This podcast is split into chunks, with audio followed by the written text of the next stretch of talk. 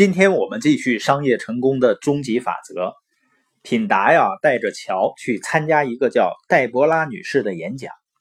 这个女士呢，从她12年前42岁生日开始讲起。她谈到了她丈夫给她的礼物，是所有礼物中最让人惊喜的。她的丈夫给了她一辈子难忘的警醒。那天呢，她丈夫走出家门，再也没有回来。她说她花了整整1年时间才拆开包装，打开礼物，理解并且使用这个礼物。她说她的演讲呢，就想和在座的每一位朋友分享这个礼物。在42岁的时候，黛博拉突然变成了单身，她要抚养3个孩子，而之前呢，她从来没有做过正式工作，她一直是一个全职的母亲和妻子，整天呢忙忙碌碌，筋疲力尽。他很快发现呢，自己过去20年所做的事情，没有一件能让他找到一份工作的。应聘的公司呢，不是觉得他年龄太大，就是能力不够。那后来呢，他找到了一个房地产经纪的工作。他说他学了所有已经被发明出来的销售方法和成交技巧。到他43岁生日的时候呢，他一个房子也没卖出去。他非常讨厌那种充满挫败感的感觉。那在他43岁生日的时候呢，他的一个朋友送给他一张研讨会的门票作为生日礼物。当时呢，他不想去，但是呢，那是他最好的朋友，而且呢很有说服力，所以他就去参加了那个大会。在大会上呢，主讲嘉宾讲啊，你要给你所销售的东西增加价值，不管你卖什么，你都能通过增加它的价值来让你自己脱颖而出。如果你想赚钱呢，就增加价值；如果你想赚很多钱呢，就增加很多价值。黛博拉听完以后呢，整个周末都在思考那个演讲者的话，他苦思冥想，一个失败的房地产经纪人怎么才能够在一个买方市场中为房产增加价值呢？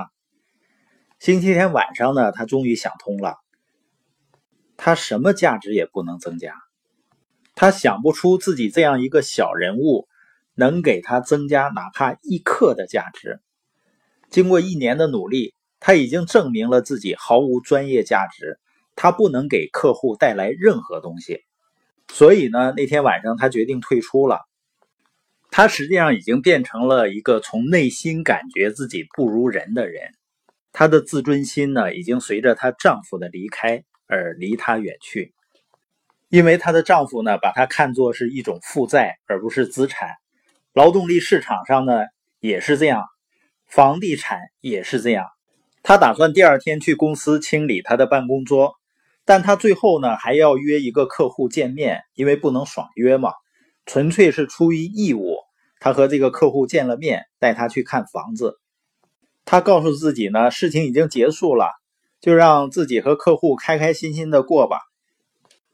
所以呢，他甚至连售楼书都没带。他跟客户呢，在去和回来的路上喋喋不休的说个不停，什么都说，边讲边笑，甚至呢还忘了给客户报价。这是房地产史上最不专业、最马虎、最不负责、最令人尴尬的一次销售。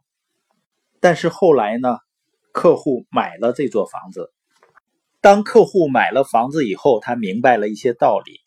他以为做母亲、妻子和管理家庭的经历没留给他市场所需要的东西，实际上他错了。那些年里，他确实学到了一些东西，就是怎么样友善待人，如何关心别人，如何让别人感觉良好，而这正是市场最需要的，过去需要，将来更需要。